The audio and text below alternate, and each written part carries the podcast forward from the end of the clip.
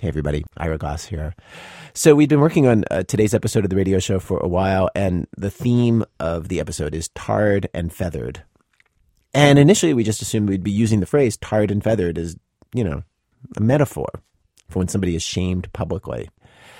But then uh, we read a news report about a guy named Jock Nelson who actually was tarred and feathered. Like somebody poured tar on him and then stuck feathers to the tar, and not in the year like 1850 or something. This was in 2007, seven years ago, in Belfast, in Northern Ireland.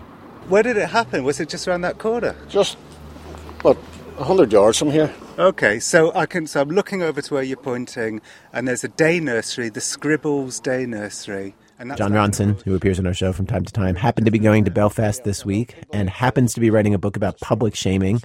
So we asked him to go check out where this happened, which, yes, was right in front of a daycare center. He was tied to a post. Was it that post right there that he was tied to, that lamppost? Yep. The woman actually wanted to beat him, and people were saying, "Well, you can't very well beat him. He's tied to a lamppost and he's tarred and feathered. You know, you can't really add insult to injury, or injury to insult, maybe I should say." Jon is talking here to Jackie McDonald, who is one of the leaders of the UDA, the Ulster Defence Association, which is a paramilitary group.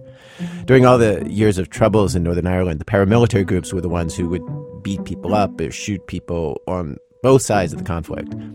And even though most of the violence ended with a ceasefire in the 1990s, those groups are still around. They still exist. Jon says that Jackie McDonald looks and dresses a lot like Paulie from The Sopranos. Yeah, he had a big gold chain. He had the, the kind of poolly hair. Had a shirt open, you know, so you could see his kind of chest hair. He had one of those leather jackets that tough guys wear. Did his organization do the tarring and feathering? Well, he kept on saying the community did it, but then when I pressed him, he said, "Well, we are the community leaders, the UDA." So, yeah. Was he there? Uh, yeah. By the way, were you here the day that the the? I, I just happened to be walking past. Now, when he said that, uh, the woman who was standing with him, uh, A local. a local uh, lady, uh, burst into silent laughter, uh, which which I found quite telling. Now, people do all kinds of things in this world that might tick off a paramilitary group. So, what does it take to get tarred and feathered? Like, what exactly did this guy do? Okay, well, according to the Daily Mail article that came out at the time, uh, he'd been a bouncer in a city centre bar and he lost his job and he was having marital difficulties. And so he uh, started dealing drugs um, to children, uh, according to the Daily Mail. And he was repeatedly told to stop, but he didn't stop. And then one day, word got around a local pub that he was dealing drugs to children in a park. And he was caught literally uh, with bags of coke in his pocket. Well, why not just go to the police if they caught the guy with the cocaine? Right. Well, Jackie told me why. The police need evidence, and the police need. There's different. There's technicalities that way, you know. And, and too many t- times in the past, when drug dealers have been reported, they go to court, and they're back doing the same thing the same night. So the community just thought uh, there was more serious than that. It had to be dealt with in a different way. Right. We actually talked about having somewhere in, in the park where we could put. What do you call it? Like the stocks. Exactly. The stocks. We're going to have them there as a deterrent. Wait, wait, wait, I'm just gonna. I'm just gonna stop the tape. He's saying stocks, like, like in, like in colonial America, like, like where people would like have their hands sticking through wood things, and they would just put, bring in stocks. Yeah, they were seriously considering bringing in stocks. I'm gonna talk this over with the police, you know, and they said, but if, if somebody was putting the stocks and there was people throwing eggs or tomatoes at them, the police would have to intervene. And I says, well, if the police intervene, then the eggs and the tomatoes will be thrown at the police. So we didn't want to create that sort of situation. And in the end, they decided, okay, well, we'll tar and feather him. So, so what exactly happens when you're tarred and feathered? Like, wh- how does it go? Okay, so he was told to turn up at a certain hour.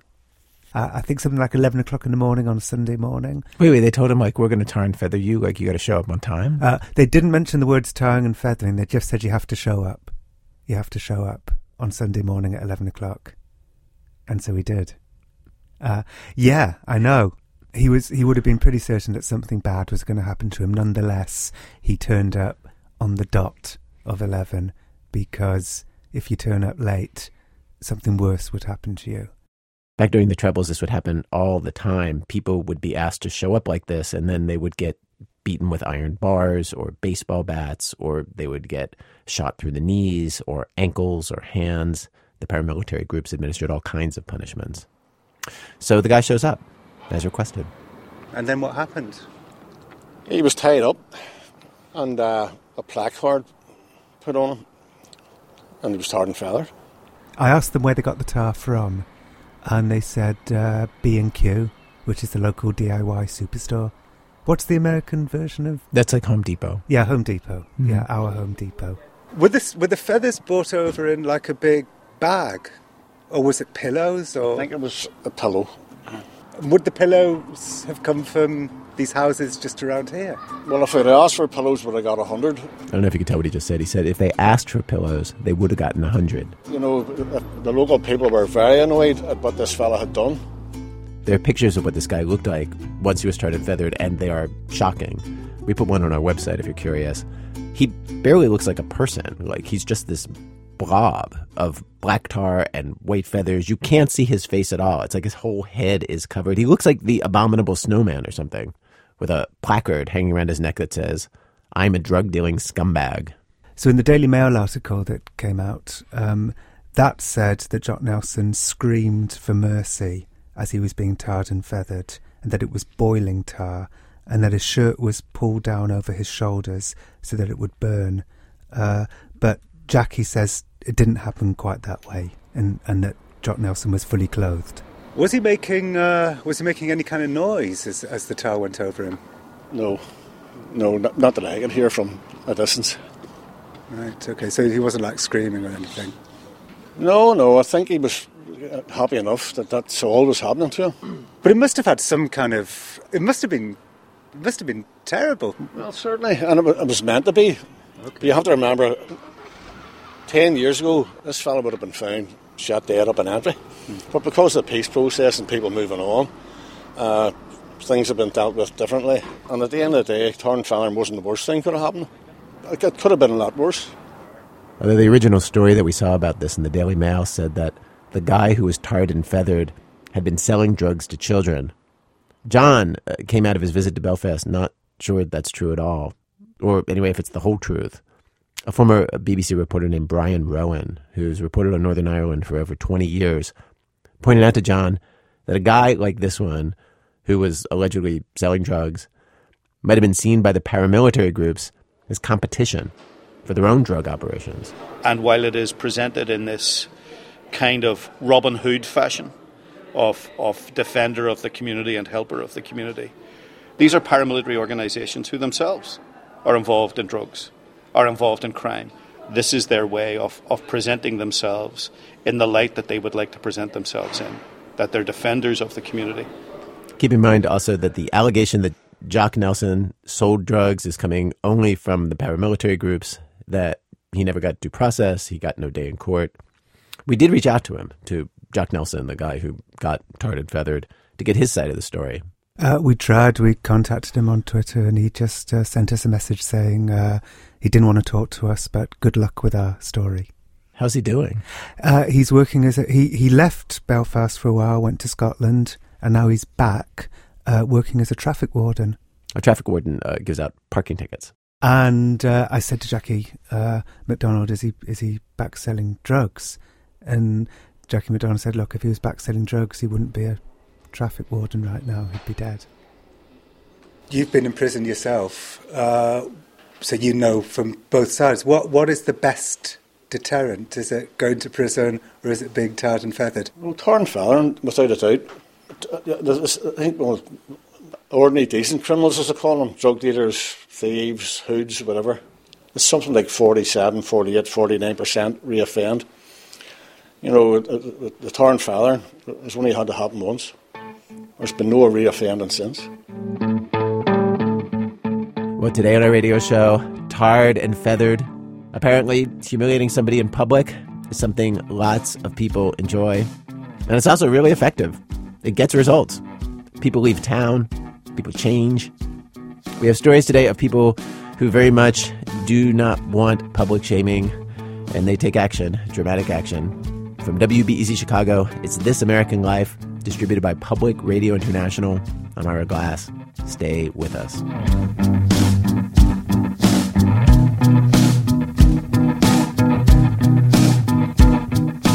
Act 1 The Hounds of Blairsville.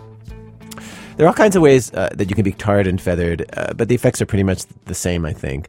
People stop talking to you, you're a pariah. Stephanie Fu has uh, this story from a small town in Georgia called Blairsville.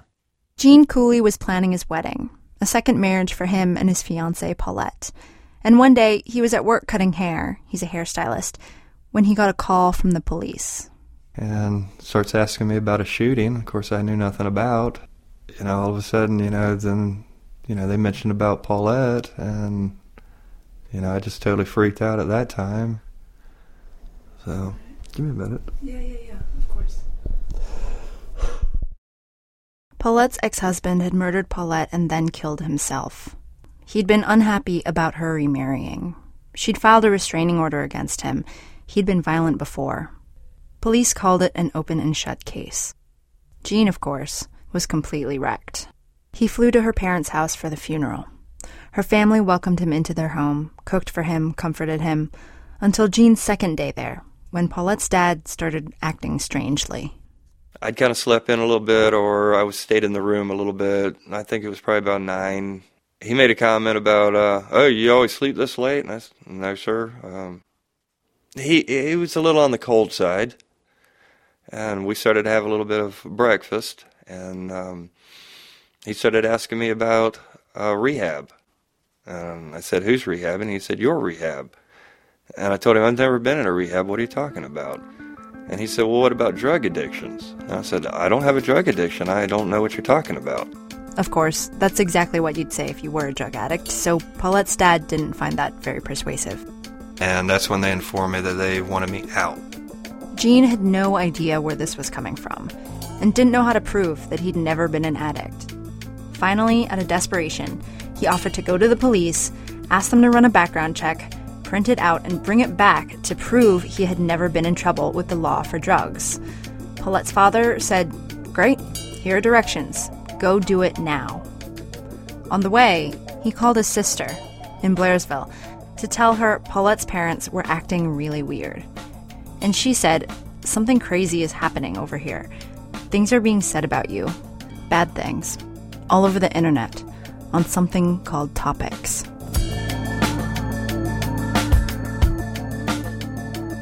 Topix is a website. If you live in a big city, chances are you've never even heard of it. But if you live in a small town, you probably know exactly what I'm talking about. Topix was originally supposed to be a local news site, but in practice, it's just a big message board where anybody can create an account and post a news item. And so, more often than not, in places like Blairsville, it's mostly gossip. Blairsville is roughly a mile square. It's got a population of about 650.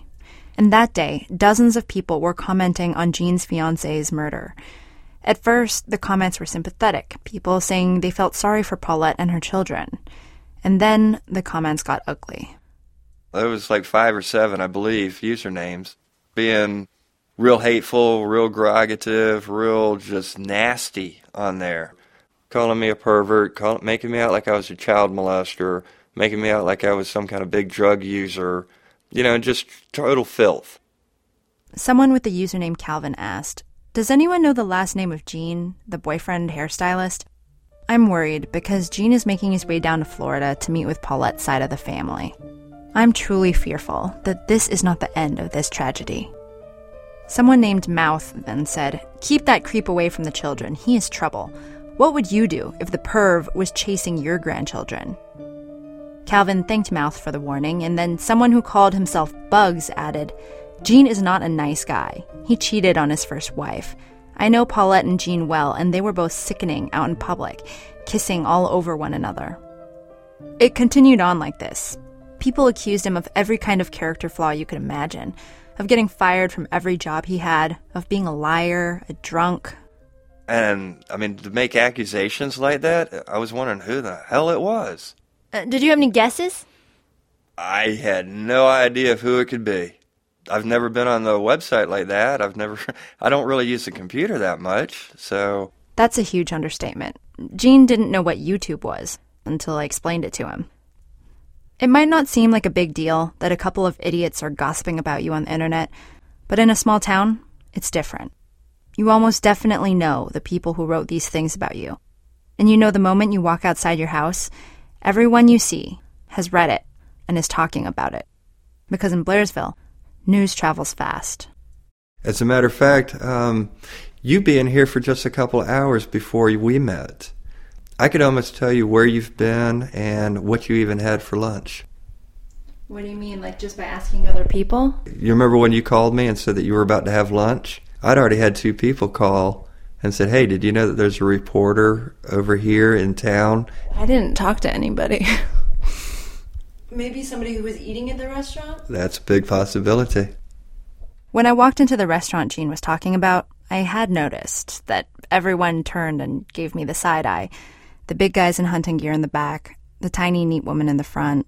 I sat there awkwardly, wondering whether it was because I was the only Chinese person in town, when the waitress came up and asked me for my order. The restaurant went silent to hear what it was. And this sort of talk, it's mostly harmless. But when Topix came onto the scene, it took gossip between friends, gossip that people would ordinarily recognize as just gossip, and made it into something more serious. This is Mark Cox. He's a friend of Gene's. He owns the Hole in the Wall diner in town. You could tell somebody something and they'll kind of believe you, but if they see it in writing, they're going to believe it. Once you write it down, it's not gossip anymore. You know, that becomes truth for what people are concerned with. Other people told me the same thing, like this woman I met in town. She'd heard a friend gossiping about Gene, saying that he was a pervert, a child molester. She thought, yeah, right. I, I remember. I mean, I can remember back things being said, and you know, I'll just brush it off and go on. But but when it's written there, and for anybody, I mean, and if it's on the web, um, then you kind of like, oh my gosh, is this true? Could this happen? You know, it puts that seed of doubt in your head, of course. Gene did manage to calm his fiance's parents down, but he was happy to go back home to Blairsville. He'd lived there for 16 years at that point, knew everybody. So when he got back, he was floored by the way people were suddenly treating him, like as if everything online was true. Okay, there was a gentleman that he and I used to pal around a little bit. Uh, our children used to play together. Um, I walked into a local convenience store and acknowledged him, told him hi, and he looked down at that point in time and just walked on out of the uh, convenience store, got in his car, and left. Or there was a guy he'd known for a while who he ran into at a park.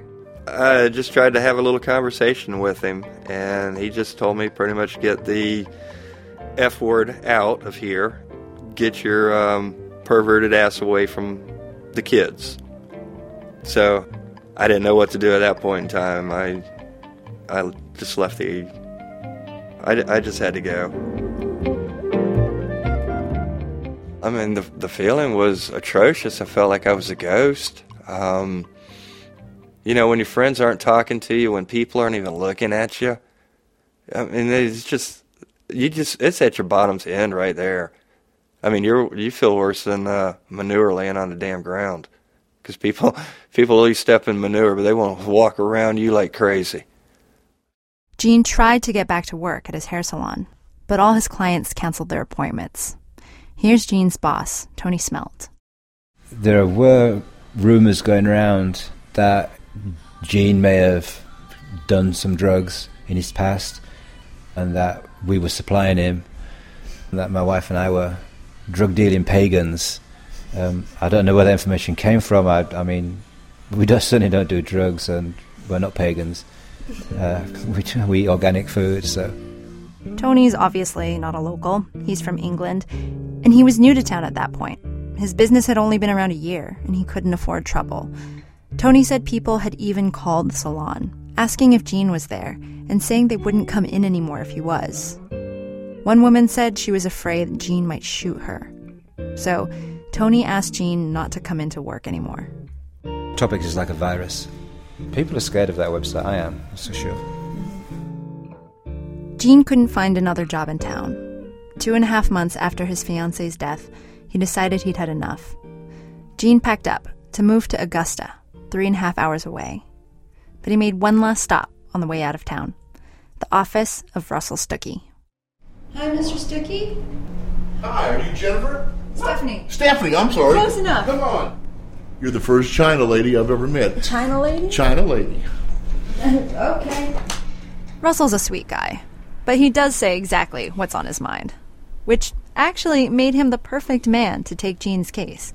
Because when Russell heard Gene's story, he despised the whole idea of anonymous posters, and all he wanted to do was give them hell. They have no character. That means they have no guts. They have no guts, no character. They lack courage. No balls at all. And he, should I say balls? Anyway, I'm I'm old school. If I got something to say, I'll say it to your damn face. That's just the way it is. And you see these scars on my face? A lot of times people don't like that and they'll punch you.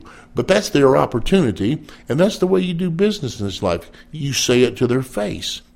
The case was tricky. Topix isn't liable for what its users post, and they wouldn't tell Russell the true identities of the posters. It took a year and a half, but eventually a case in Texas went through.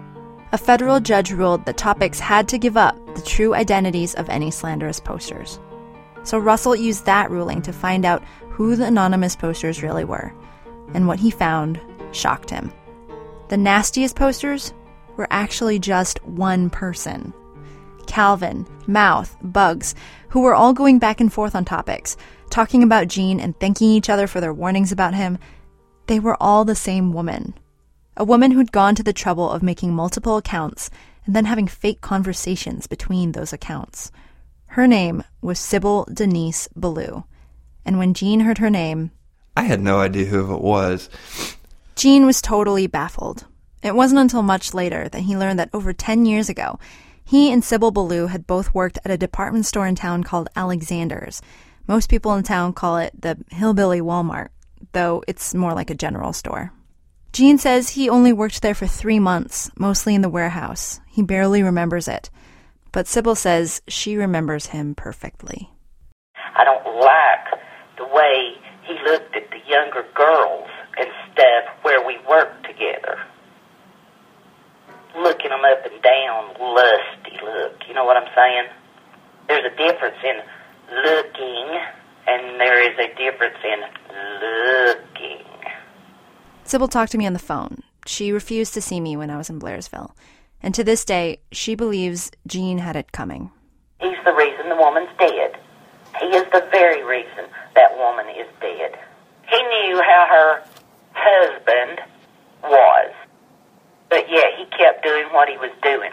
He come in there with her on numerous times. Sit in the corner, and that woman couldn't even eat for him pawing at her. Being gross, you know what I'm saying? You don't do stuff like that out in public, for God's sakes.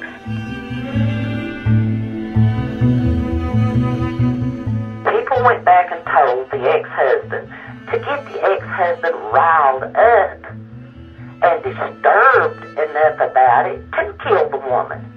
What what business is it of yours, though?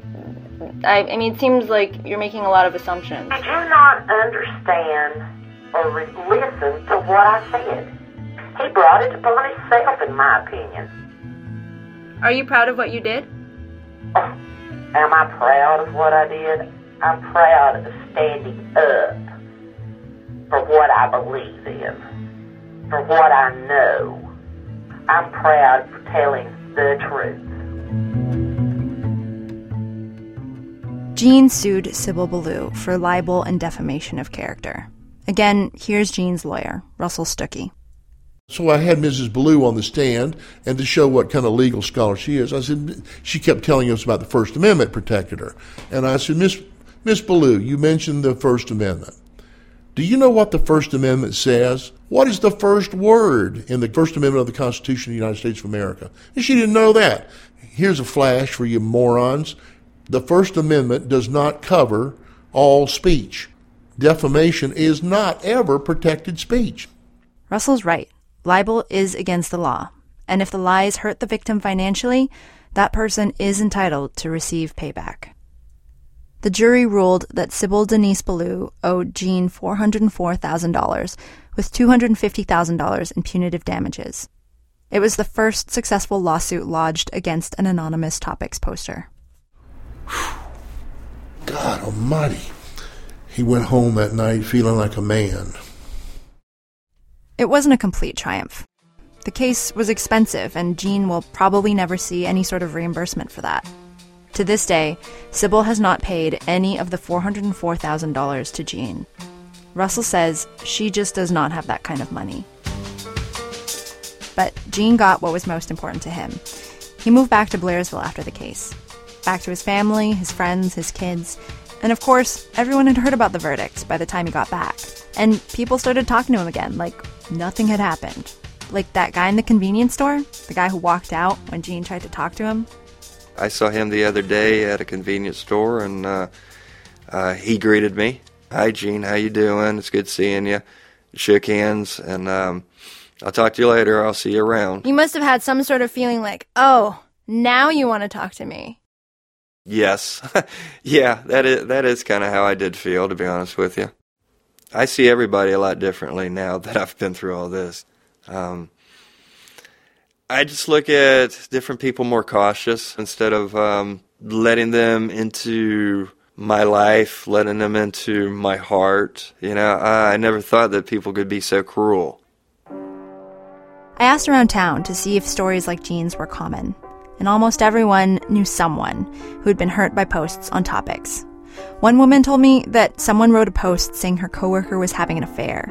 She said her coworker's marriage fell apart because of it, and her kids were teased at school. Another said her husband was slandered, which hurt the family business. But after Gene's case, after people found out they could sue for slander, lots of people started to call up lawyers. Russell Stuckey says he probably gets a call every month. Normally, you're talking about bored housewives who are just gossip mongers, basically. But, but it, it is an epidemic. I have caught lawyers, I caught a judge, I've caught doctors, a dentist, a state a, a, state representative. I found out in a heartbeat who these people were. I sued them, and they all you ought to hear them scream and cry. Uh, let me go. Let me out of this. You did it. If you go onto Blairsville's Topix page today, there are only a dozen or so regular posters left. It's considered an embarrassment now, and nobody really reads the gossip anymore. Or anyway, if they do, nobody wants to admit it.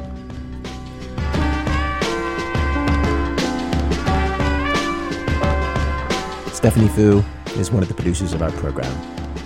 Coming up, we move from a story where the internet is causing huge problems in somebody's life to a story where the internet is actually helping somebody solve a huge problem. That's in a minute from Chicago Public Radio and Public Radio International when our program continues. This American Life, I'm Ira Glass. Each week on our program, of course, we choose a theme, bring you different kinds of stories on that theme. Today's show, Tarred and Feathered, stories of public shaming and people trying to avoid being publicly shamed. We have arrived at Act Two of our program, Act Two, Help Wanted.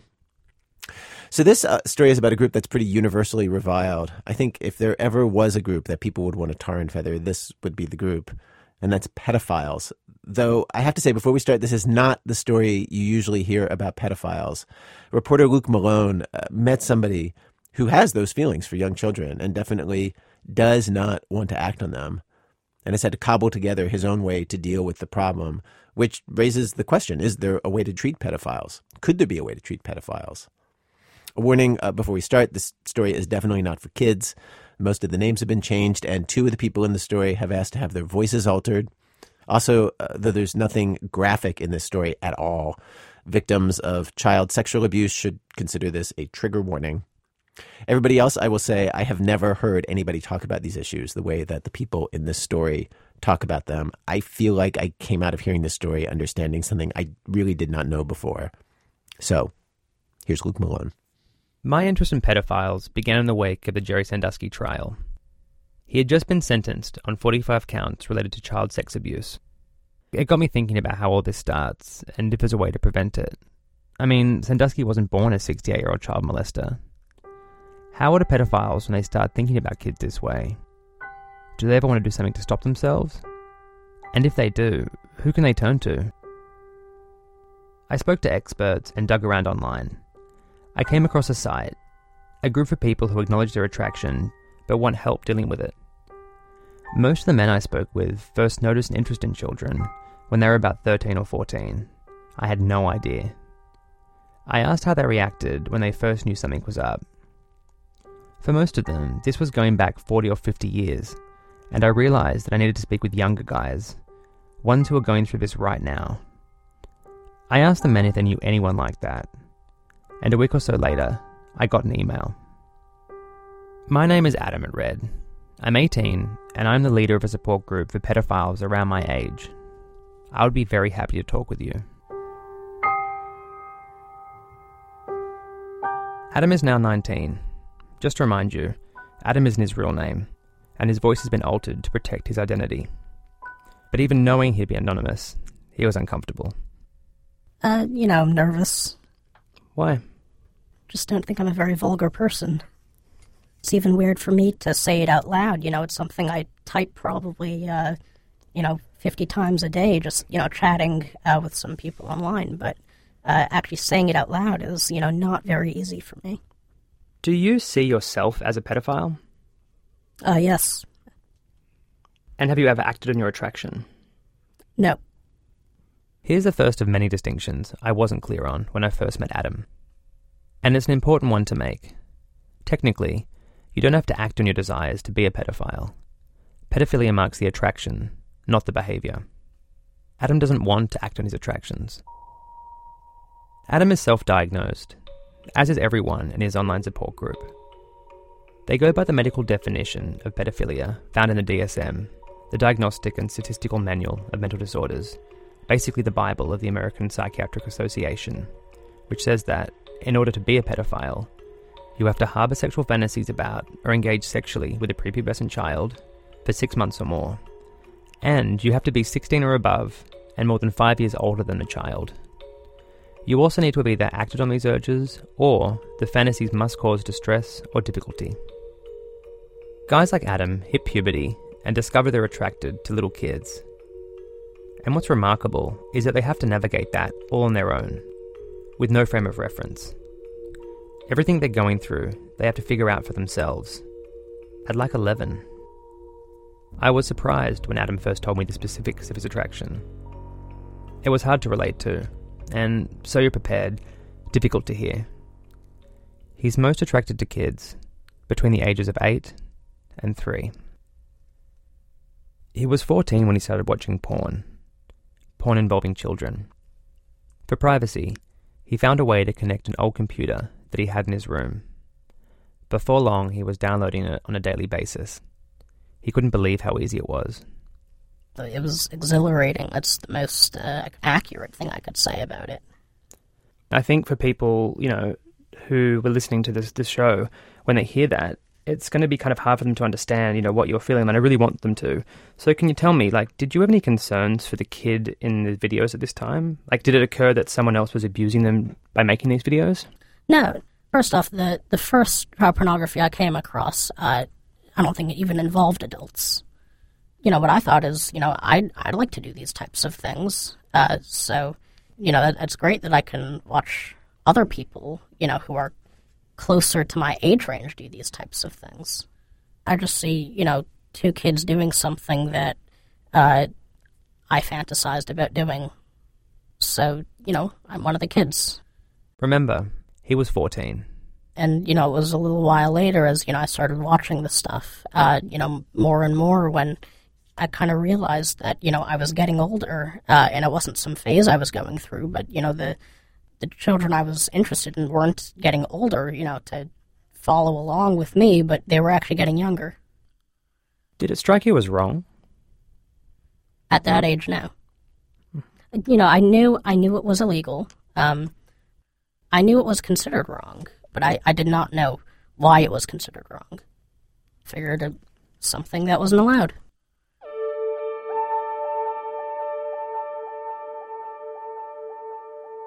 I'd been using it for two years uh, before I started to think these children are, are real people and, you know, they could potentially be hurt, you know, with this.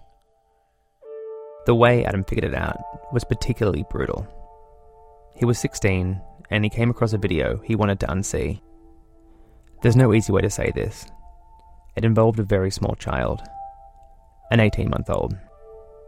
I remember uh, thinking that I wanted to reach through the computer screen and kill the person. I was just so horrified at what I saw. You know, at that point, you know, I knew I knew something was really wrong.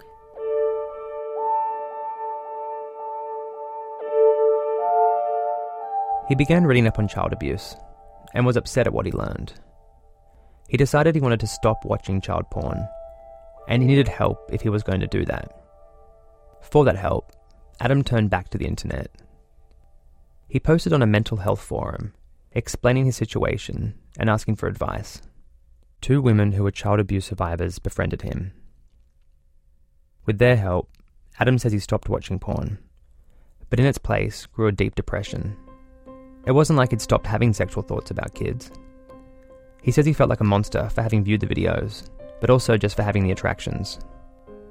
Some days, he thought about killing himself. He didn't know what else to do. He was 16. He wanted to talk to someone. So he started with a cautious letter to his mum. Dear Mummy, it begins. I'm writing this letter to you as I cannot bring myself to say what I need to say to you, to your face. It would simply be too painful for me. I am always overshadowed with feelings of depression, guilt, and shame. I'm really sick and tired of covering these feelings up. I want you to let me see a psychologist. I understand you probably have a lot to ask me, but I need some time to get my head wrapped around things. Love, Adam. He didn't explain the source of the problem, and his mother never asked.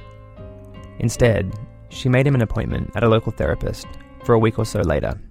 I remember it was a Friday morning, uh, very early in the day. I was her first patient. Um, we got there even before she got there, and you know, I was I was just very nervous. You know, I knew exactly what was coming. I I'd known for so long, you know, that I was going to walk in there and you know what I was going to say. Um, and you know, I'd I'd rehearsed it in my head. And what was this script you'd been playing over and over in your head? I'm a pedophile and I'm addicted to child pornography. And, you know, I, I remember I, I, walked in there and, you know, we started talking. Uh, and then, you know, she kind of said, you know, so what are you here for? And I said, well, I'm, I'm very anxious. And, you know, she said, well, why are you anxious? Uh, and, um, you know, my, my heart was beating. I'd never been so, uh, so terrified in my life. Um, but, you know, I, I uttered the words. I said, you know, well, this is, this is difficult to say, uh, but I'm a pedophile and I'm addicted to child pornography. And I saw kind of a look of horror on her face, and she asked me to repeat that. She she must have thought that she misheard me, you know, for something like that. But you know, I repeated it. Then you know, immediately uh, she went from being you know this very nice, gentle person to very harsh and critical. What did she say to you?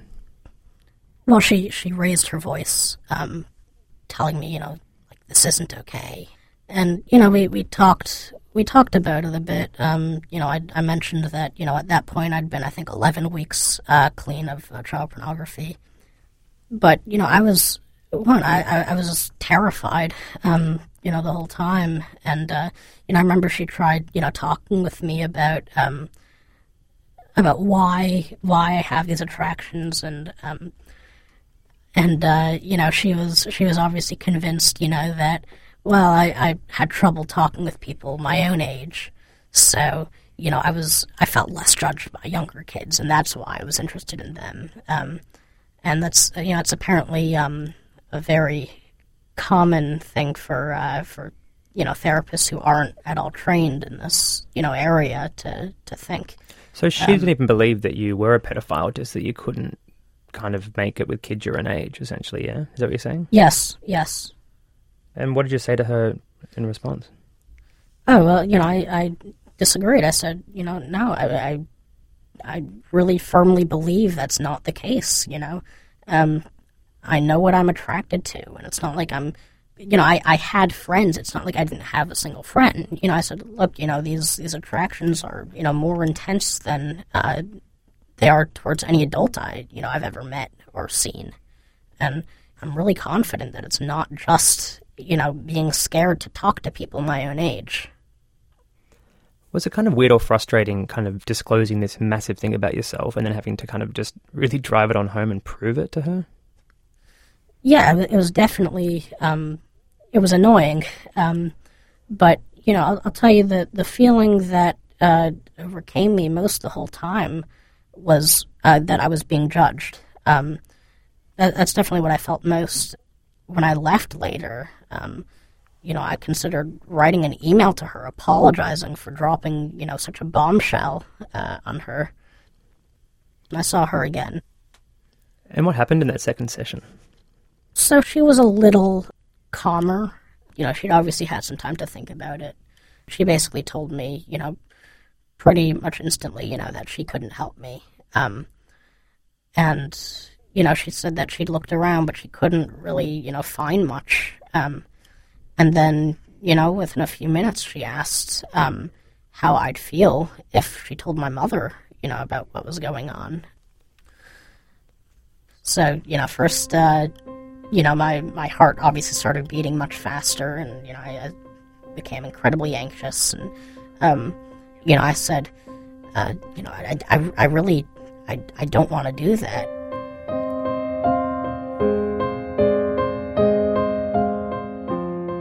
So she, uh, you know, she left the room for a minute, and then came back in with my mother. And I sat down, and the first thing that I recall the therapist saying is, We've got a problem. This is Adam's mum. Her voice has also been altered. The therapist looked at me, and I, I can't remember her exact words, but it was something like, Adam is uh, addicted to pornography. And then she paused for a little bit, and then she said, you know, a very specific type of pornography. Um, and, you know, she said it's child pornography. And she continued to say that she couldn't see him. We then talked a little bit, not details, about what had been going on. Um, and Adam did not contribute at all. He sat there just shaking and looking at the floor. And I do remember that she then turned to Adam and said, How do you feel? And he said, I feel like I'm going to throw up. You know, my mother, I'm sure, reacted the, the best I really could have hoped for. Um, you know, she kind of put her arm on my shoulder and, you know, squeezed a little bit and, you know, she seemed to be supportive. I'm sure she was in shock and probably kind of horrified, but, you know, at least she was able to hide that. And the, the fact that she was able to do that, um, it, it meant so much to me. And I looked at him, although he wouldn't give me eye contact. I looked at him and I said, Adam, we're going to help with this, whatever it is we can help with it. And don't worry, I'm with you.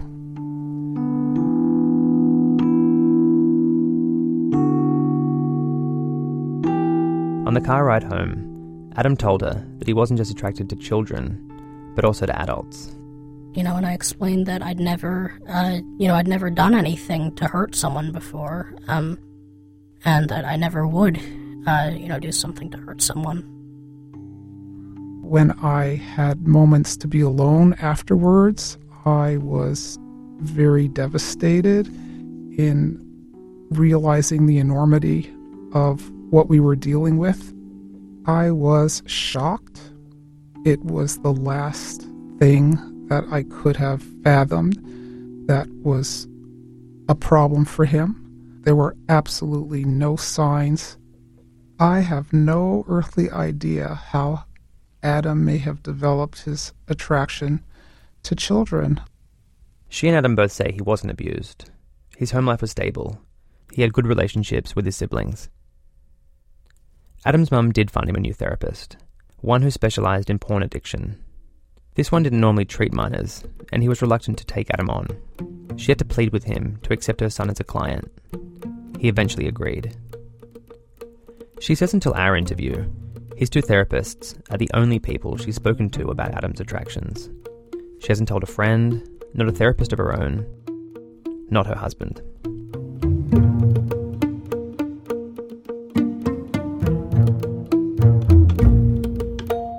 Right now, if a pedophile shows up in a therapist's office wanting treatment, it puts a therapist in a difficult situation.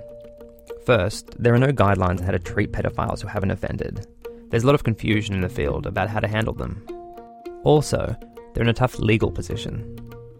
If a therapist thinks someone poses a threat to a child, they're legally obligated to turn them in because of mandatory reporting laws. They can lose their license if they don't. So when it comes to counselling a pedophile, therapists have to gauge how likely that person is to act. They're in a sticky situation where they have to make a judgment call about how dangerous someone is.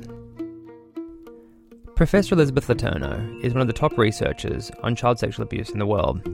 She's done this work for 25 years. She says the great thing about mandatory reporting laws are that they've brought to light lots of crimes against children. But as they got more popular, she saw it affect the number of people reaching out for help. Self referrals for help really dried up, and people uh, watched helplines just go silent um, because folks are too afraid to reach out for help. The consequences are, are too high. Professor Letourneau is the director of the Moore Center for the Prevention of Child Sexual Abuse at Johns Hopkins University. And it's with that mandate, the prevention of child sexual abuse, that she's pushing hard for research into people like Adam. Amazingly, there's very little research on pedophilia. We don't know much about the sexuality of adolescents, let alone what might make someone a pedophile. It is a gigantic black hole in science. Among the things we don't know, we don't know that there's a connection between being abused and developing an attraction to kids. Crazy, right? We don't know what's normal when it comes to the sexual development of children. It might be normal for a 12 year old to be attracted to a 6 or 8 year old.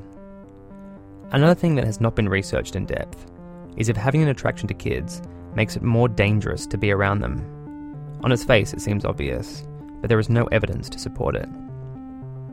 The research that we do have and this is from a very small sample size, suggests that pedophiles are more likely to be shorter, left handed, and have a lower IQ. Another study says that being knocked unconscious before the age of 13 may be a factor. It shows just how little we've scratched the surface.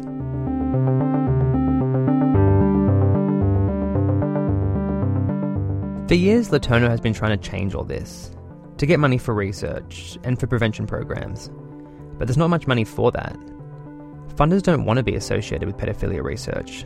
The stigma is too great. Even someone like Letourneau, who wants to do this research in order to prevent children from being abused, has been called a pedophile sympathizer simply for advocating these programs. If we can prevent this, we can prevent a lot of harm and a lot of cost, um, and we just we just don't we just don't. It's it's nuanced. It's difficult to wrap your head around. It's a lot easier to say these guys are monsters. Let's put them in prison. Let's put them on a registry. Let's put them in civil commitment facilities, and forget about them. The place the research is most solid is the numbers. Studies suggest that an astonishingly large number of men are pedophiles. A respected survey by Michael Seto, director of the Forensic Research Unit at the University of Ottawa, found that 3% of all men have sexually offended against a prepubescent child, though not all these men would be considered pedophiles. But he goes on to estimate that 1 to 3% of men would meet the diagnostic criteria for pedophilia, which equates to anywhere between 1.2 million and 3.4 million pedophiles in the US alone. That means there are lots of people out there who presumably try not to offend.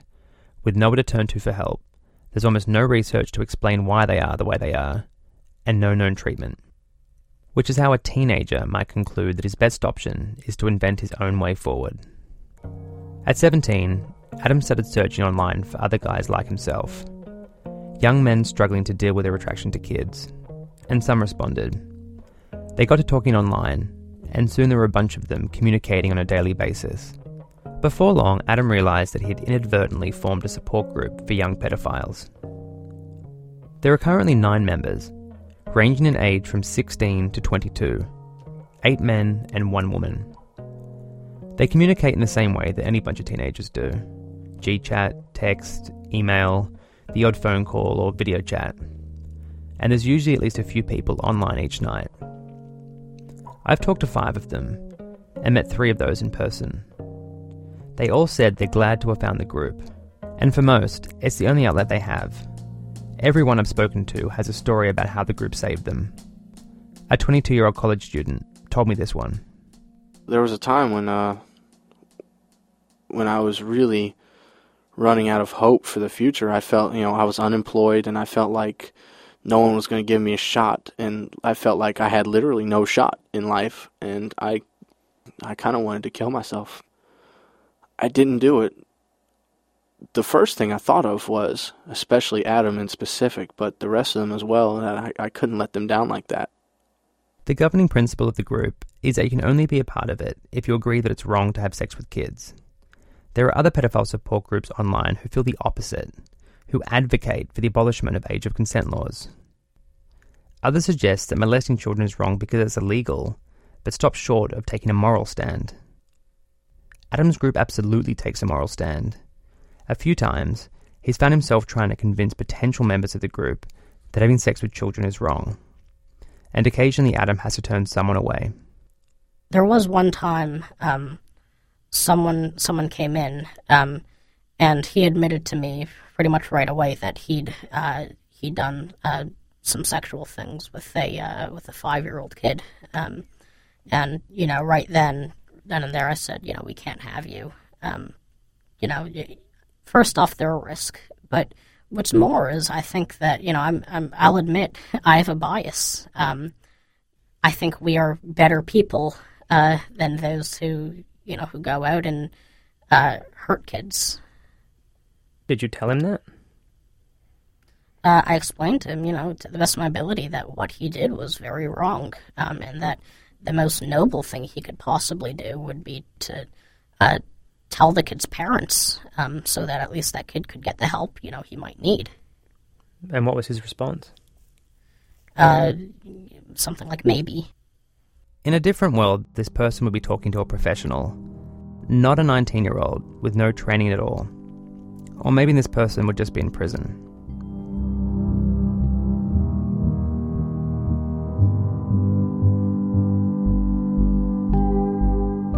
Here's another important distinction. Eight out of the nine in Adam's group say they are non exclusive pedophiles, which means they are also attracted to their peers or adults, in addition to kids. That's important because researchers like Elizabeth Letourneau think it might be possible to push people like that to become more attracted to people their own age if you start young. Yeah, so through uh, hanging out with the with peers more often, engaging in fun things with peers more often, really increasing that, I really believe, at least for some kids, some portion of kids who are sexually attracted to children, it's changeable. I don't want to start with the premise that it's impossible. When I first started talking to Letourneau a year and a half ago, she told me that in her 25 years in the field, she'd talked to lots of young guys who've abused children, but she'd never spoken to a pedophile who hasn't, which I found pretty incredible.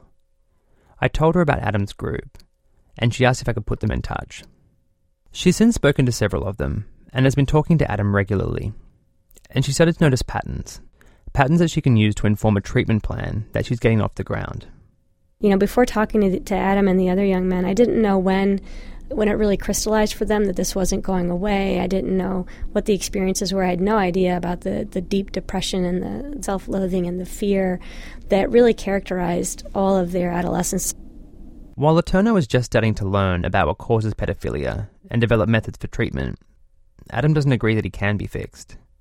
He doesn't hold out hope for the possibility of becoming something other than a pedophile. It took him years to figure it out in the first place. the truth is, I know what my attractions are. I know they're there. By every definition of the medical term, I am one. Sometimes you really just know these things.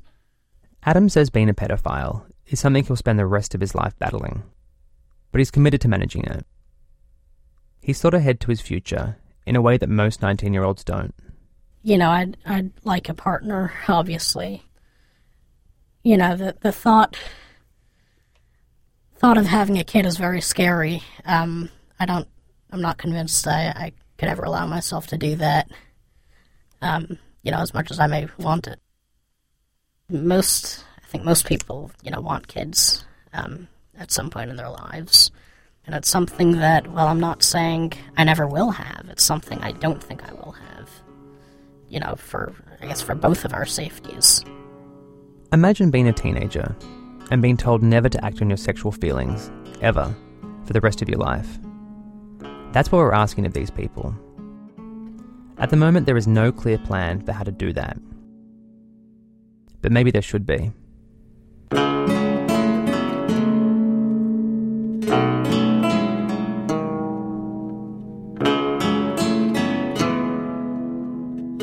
Luke Malone. More of his reporting on this topic will appear next month on medium.com.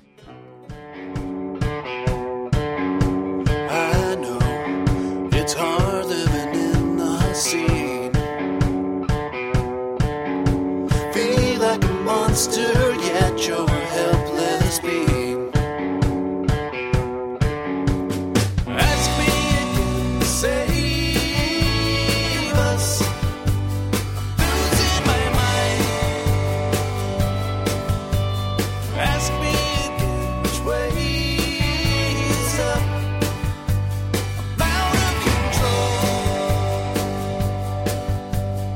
Program was produced today by Brian Reed with Alex Blumberg, Ben Calhoun, Sean Cole, Stephanie Foo, Hannah Jaffe Walt, Sarah Koenig, Miki Meek, Jonathan Menjivar, Robyn Semien, Alissa Shipp, and Nancy Updike. Our senior producers, Julie Snyder. Production help from Allison Davis.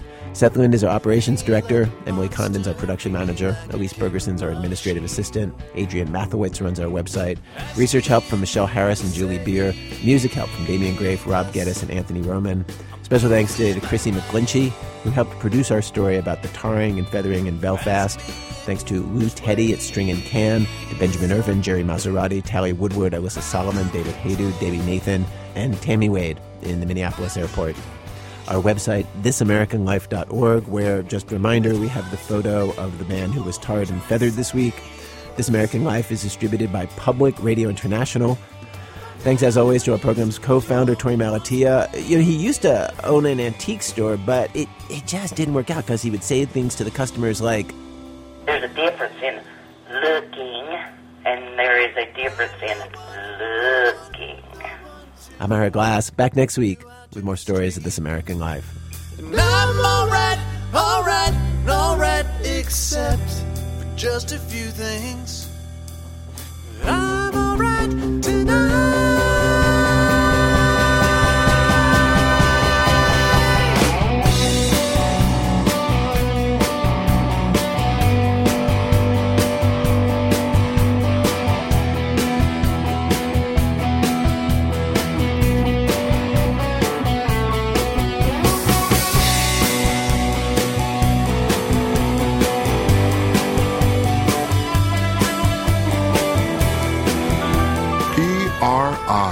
Public Radio International.